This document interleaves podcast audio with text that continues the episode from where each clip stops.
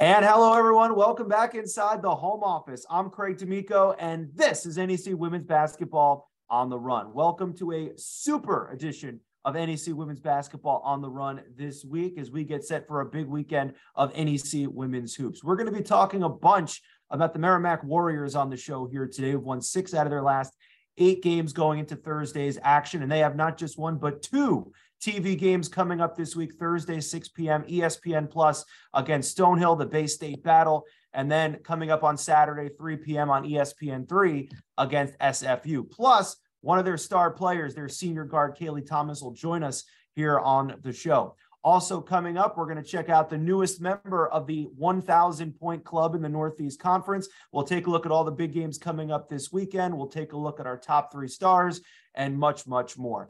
So let's get things started. Here are this week's top headlines. This is the three point shot.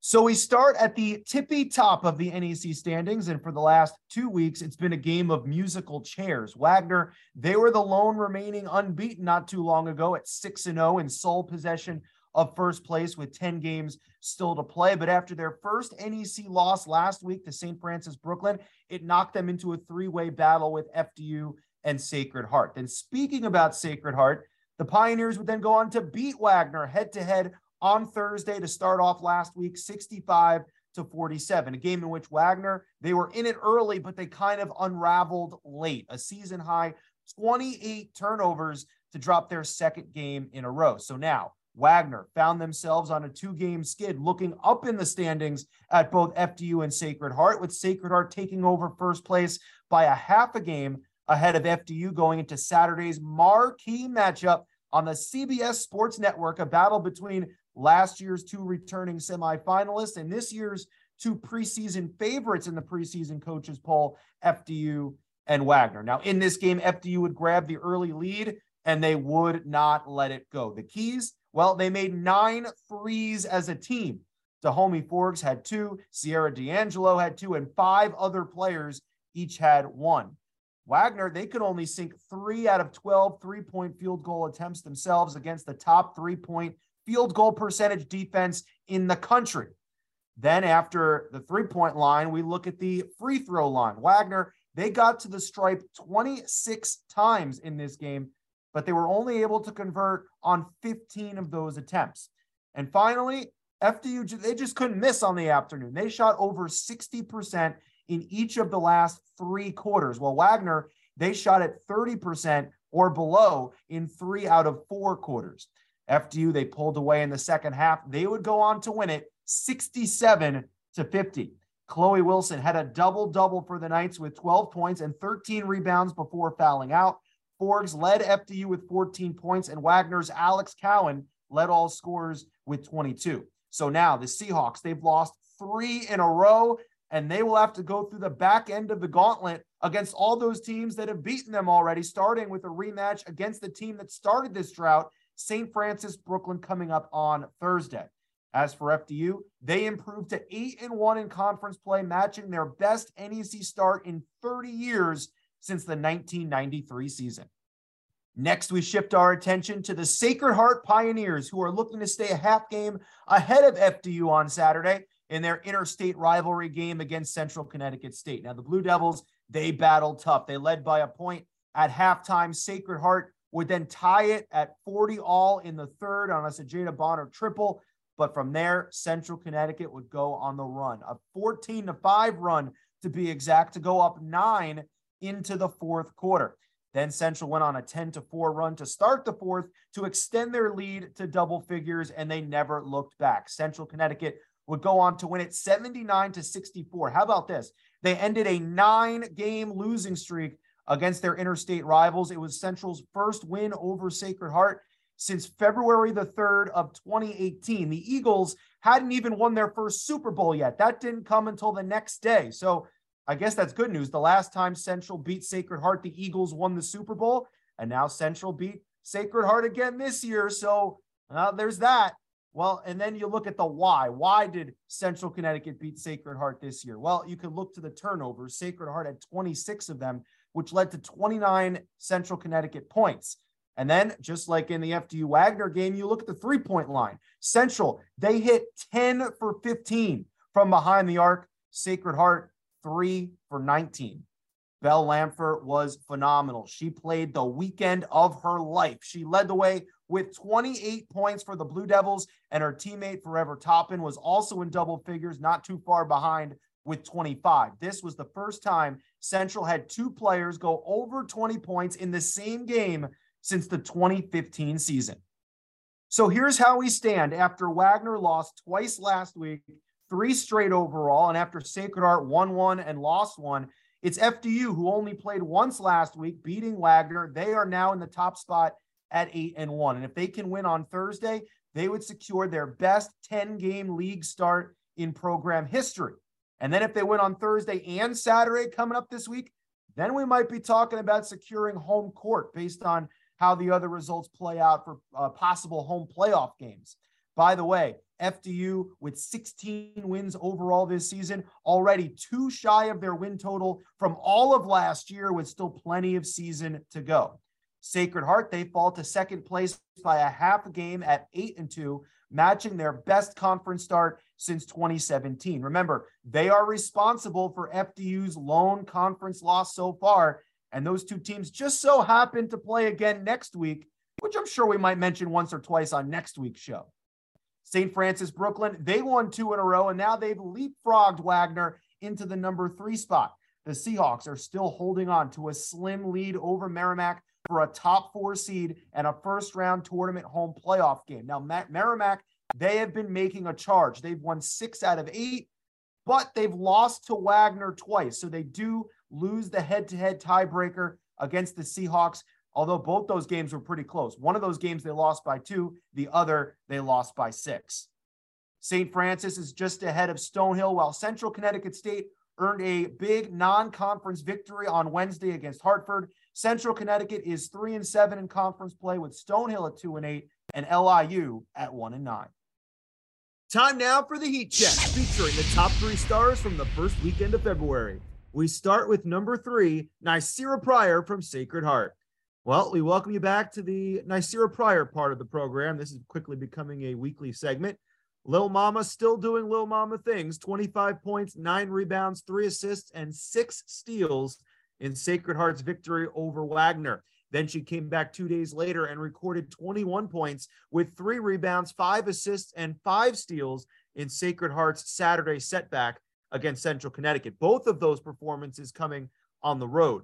Pryor has had 10 20 point performances this season, including both of the games from this past weekend and she's been in double figure scoring every game so far in her young career. Our second star is Kaylee Thomas from the Merrimack Warriors. Over the last few weeks, Thomas has stepped up her game. She scored in double figures five straight times, including 18 points, eight rebounds, and four assists against LIU back on Thursday. And then she set a new career high with 22 points on five for 12 shooting with four three balls to go with three rebounds and five assists in the victory over the Red Flash on Saturday. The senior from North Chelmsford, Massachusetts, is having the best stretch of her career right now. She's more than doubled her average in scoring and rebounding and has helped lead the Warriors to victory in five of their last six games. And our top star of the week is Belle Lanpher from Central Connecticut State. The sophomore guard from Princeton, Massachusetts set a new career high with 30 points back on Thursday against St. Francis Brooklyn. She shot lights out 12 for 17 from the field, and she joined Alyssa Fisher and Emily Bramante as players this season who have reached the 30 point plateau in a single game. Then on Saturday, Lanpher helped engineer Central's upset over interstate rival Sacred Heart. She scored 28 points, including five three balls. She made all her free throws. A monster game, a monster weekend to help lead Central Connecticut State to the win. Lanpher is an incredible competitor. She got off to a slow start this fall, missed the first four games, then got eased back into the lineup following an injury, but she's full speed ahead right now. In her last four games, she's averaging 22.8 points per game while shooting 57% from the field. She can't miss. Belle Lanpher can't miss with her. She's our top star in the NEC from week six. It's time for the NEC Open Mic, and our guest this week is averaging just over 17 points per game in her last five outings. From the Merrimack Warriors, senior guard Kaylee Thomas. Kaylee, welcome to the show. Hi, thank you. Now, the, the, Warriors, your team, you know, didn't get off to a great start this year, 1 and 12, 0 and 3 in conference, but really since mid-January, the last month or so, you, you guys have, have, caught fire, won six of the last eight. So what what changed and how did uh, things manage to turn around? Yeah, um, I mean, we kind of just like started at practice. Like we we we knew we didn't get the start we wanted to. We had a really tough um, out of conference schedule, so I mean, we just kind of tried to learn as much as we could throughout those games. And then when we got to conference, like we were like losing by like six points or less um, in like most of those games. So we were we were right there, but like some things just had to click and we really kind of got after each other in practice and just kind of tried to take it to the next gear and it's definitely been showing in in our past games. And like you said whether it's the non-conference schedule or maybe some of those early experiences like you said you guys have kind of been living on the edge a little bit. Four games this year decided by two points but yet you've won three of them including a couple as of late. So you know what is it about this team that allows you guys to be so composed in in those those tight situations at the end of games.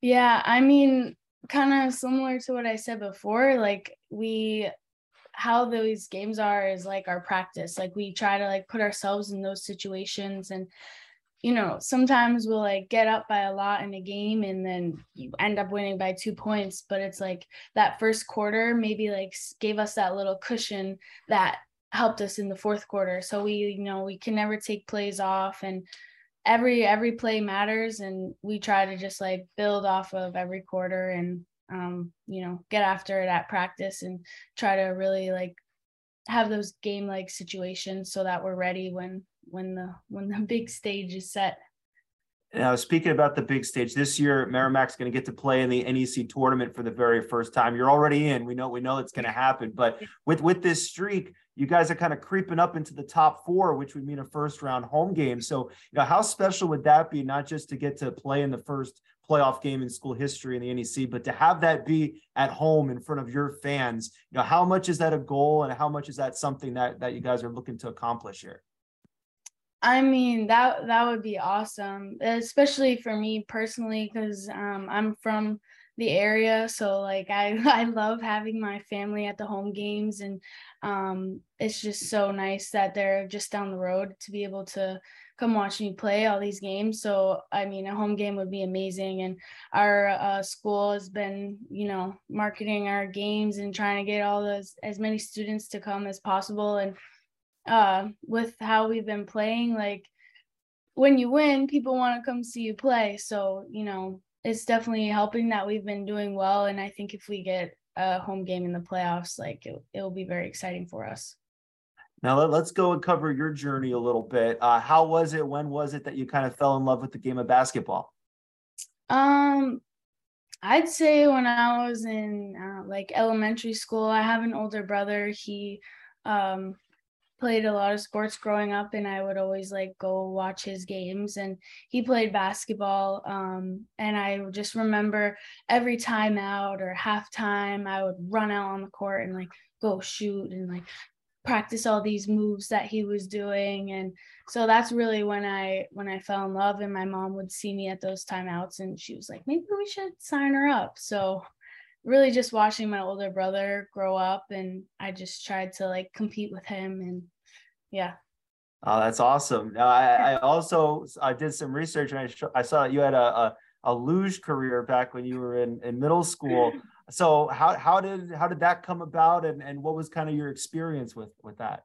Yeah. So um one of my like best friend's moms, she was a gym teacher at a school in the area and a woman she worked with at that school was in the Olympics for luge. So how it's obviously a sport that not many people know about. So how they like recruit for um, young athletes to try out the sport, they go and travel the U.S. and like have these things called slider searches, and um, you just basically like are on a sled with wheels going down a hill and they go through the cones or whatever. And so I did that, and my parents told me it was just like a new fun sport to try. And I was like an athletic kid. I loved trying new sports and playing outside. So I was like, all right, it'll be fun. Uh, but it was actually like a tryout. So they ended wow. up inviting me to do another tryout um, in Lake Placid, New York, at the Olympic Training Center where their track is on the ice. So I went and tried out there and I made the developmental team. And so then in sixth and seventh grade, I basically spent like my whole winters in Lake Placid and I was, you know, racing, doing That's that. amazing. Yeah. I I eventually made the C team, the next level up, but I was like, I love basketball and I didn't I didn't want to quit. So I had to put the luge career aside. I'm thankful it, for it. Is, is there anything that you could take, you know, from, from that experience as an athlete in that sport and, and use it in, in your basketball career, or was it two completely different things? Um, I mean, I I think going like I spent like 12 to 20 weeks just away from my family, um, staying at the Olympic Training Center. Uh, so I think, and that was in like sixth, seventh grade. So I think going and just like being on my own at such a young age, I just it was like college. Like i learned how to like time manage and you know it's fun. Like they have a big gym like ping pong tables and everyone loves to like hang around. But at the same time i like had homework to do and you know like i had to keep in touch with my family. So like i really learned kind of like how to be a d1 athlete at a young age and it's definitely helped me like stay on track of things now Wow, I, I wouldn't have thought about that, but you're right. that, that that sounds like there's a lot of similarities there, more yeah. than I thought. Um, all right, so we're, we're going to have the final five questions here. These are quick hitters, so just give us the first thing that comes to mind. All right. All right. All right. So, what is your favorite snack or junk food? Ooh, Mott's gummies. Okay. Uh, mm. the, the, fruit punch or the strawberry or, or what? What kind? Mm, just the like mixed berry pack is the best. Gotcha. What's your yeah. uh, favorite pregame superstition? I have to get a Dunkin's coffee in the morning. okay. Uh, you're out of all the the uniform colors, which one's your favorite? The whites, the yellows, or the blues? Um, I I'd have to go with the navy. Okay. Uh, I'm, I'm assuming from Massachusetts, your team is probably out of it, but the Kansas City Chiefs or the Philadelphia Eagles? Mm, um, I'm gonna go with the Chiefs. Okay. And finally, if we took a survey of your teammates, what trait or adjective do you think they would use to describe you? Mm, I think they would say funny, but maybe I always I always have like the the dad jokes that like people laugh because they're like, I can't believe she just said that. but that makes it funny. Well, you you you were a pleasure to chat with here today. Kaylee had 22 points against SFU last week, and they'll be seeing SFU coming up this week on ESPN three. Stonehill's coming up before that on Thursday. Kaylee, thank you so much for spending some time with us this week. Thank you. Thank you for having me. She's Kaylee Thomas, and this has been the NEC Open Mic. This week's Stat Chat is focused on Stonehill senior Emily Bramante, who this past week scored her 1,000 career point on Saturday at home against St. Francis Brooklyn. Bramante set the mark with a catch and shoot three from the left side in the first minute plus of the second quarter, becoming the 35th player in Stonehill Skyhawks history to reach the 1,000 point plateau. She currently has 1,006 career points in 103 career games. That's a career scoring average of about 9.8 points per game, doing the quick math. She's currently third in the league this year in scoring with 15.4 points per game and has made 61 three pointers this season, the most in the league. Bramante's dad is a high school hoops coach, and Emily, she might be following suit. She was recently selected to participate in the WBCA's So You Want to Be a Coach program, which will be held in Dallas in late March. Remember last year's player of the year in the Northeast Conference, Madison Stanley? She was named to that program and she's currently serving as an assistant at the College of Charleston. So the, the tutoring, all the guidance that happened during that program that weekend certainly paid off. Great future ahead for Emily. Great career in the present time as well. The newest member of the Stonehill 1000 Point Club. She'll get to learn the secret handshake and everything. Emily Bramante, the subject of this week's Stat Chat. Well, there's no love lost in the Northeast Conference. And with Valentine's Day quickly approaching, that means we're getting to nitty gritty time. It's practically playoff time, depending on how the results go. We could see some first round home playoff games clinched as soon as this weekend. It's a Thursday, Saturday conference schedule. Here's what we've got coming up on tap. On Thursday, the Merrimack Warriors will be at the Stonehill Skyhawks. It's part two of the NEC's Bay State battle. Merrimack has won six of their last eight games, a stretch that started with an 80 to 72 win over Stonehill back on January the 14th. Mackenzie Bray and Amaya Staten both had career highs of 22 and 17 points, respectively, in that game for the Warriors.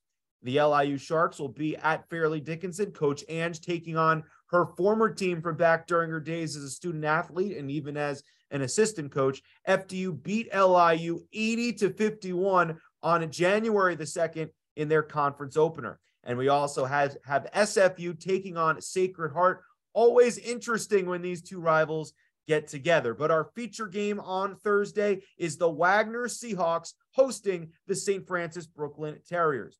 Now, Wagner has lost three in a row, a drought that started with their 61 to 59 defeat to the Terriers back on January 26th. That was the game Marissa Sanchez Henry missed the three a pointer at the buzzer that would have won it.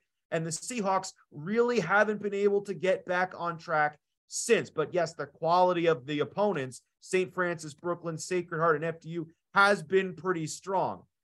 They're still trying to find are the Seahawks that poise and composure that they had back at the start of conference play when they got out to their 6 and 0 start. Now, now this one is big for Wagner because a Terriers win would mean that they would have a one and a half game lead over Wagner plus the head to head tiebreaker. So, really, like a two and a half game lead. And then that would allow Merrimack maybe to slip into the conversation to sneak from behind on Wagner for a top four seed and maybe a first round home game. So, can Wagner right the ship? Can they get back on track by flipping the script against the team that started this whole drought? We will find out on Thursday night.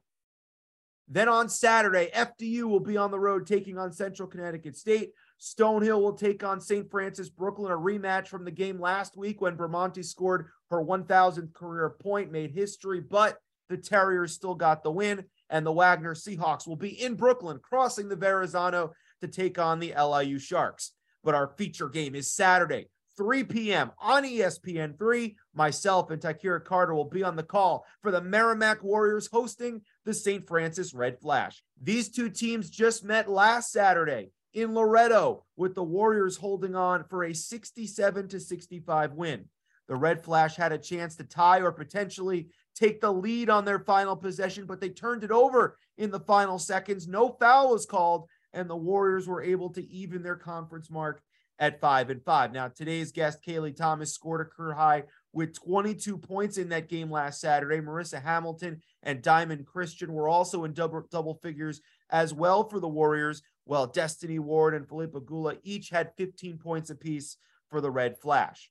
A key, as it usually is in these games, will be ball control. Merrimack only turned it over eight times, St. Francis 18, which led to 13 points, which, when you think about it, really not that much off 18 turnovers. But in a two point game, 13 points proved costly. That was a huge difference. Another inter- interesting aspect to this one will be can Merrimack heat up from behind the arc, just like they did in the third quarter when they played last week. They went seven for 10 from behind the arc in the third quarter. They had 12 threes in the game overall. The green light was certainly out against the red flash.